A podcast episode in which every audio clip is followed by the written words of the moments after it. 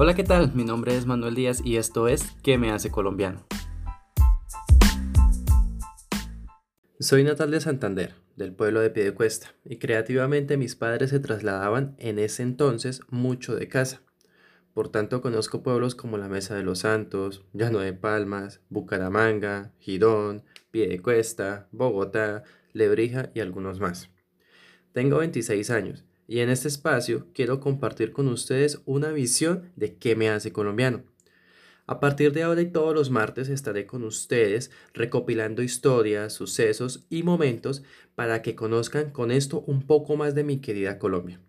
También tendrán datos curiosos del país y poco a poco iremos conociéndonos por medio de este maravilloso espacio. Acompáñenme en esta aventura y hagamos juntos de este lugar algo diferente y afrodisíaco.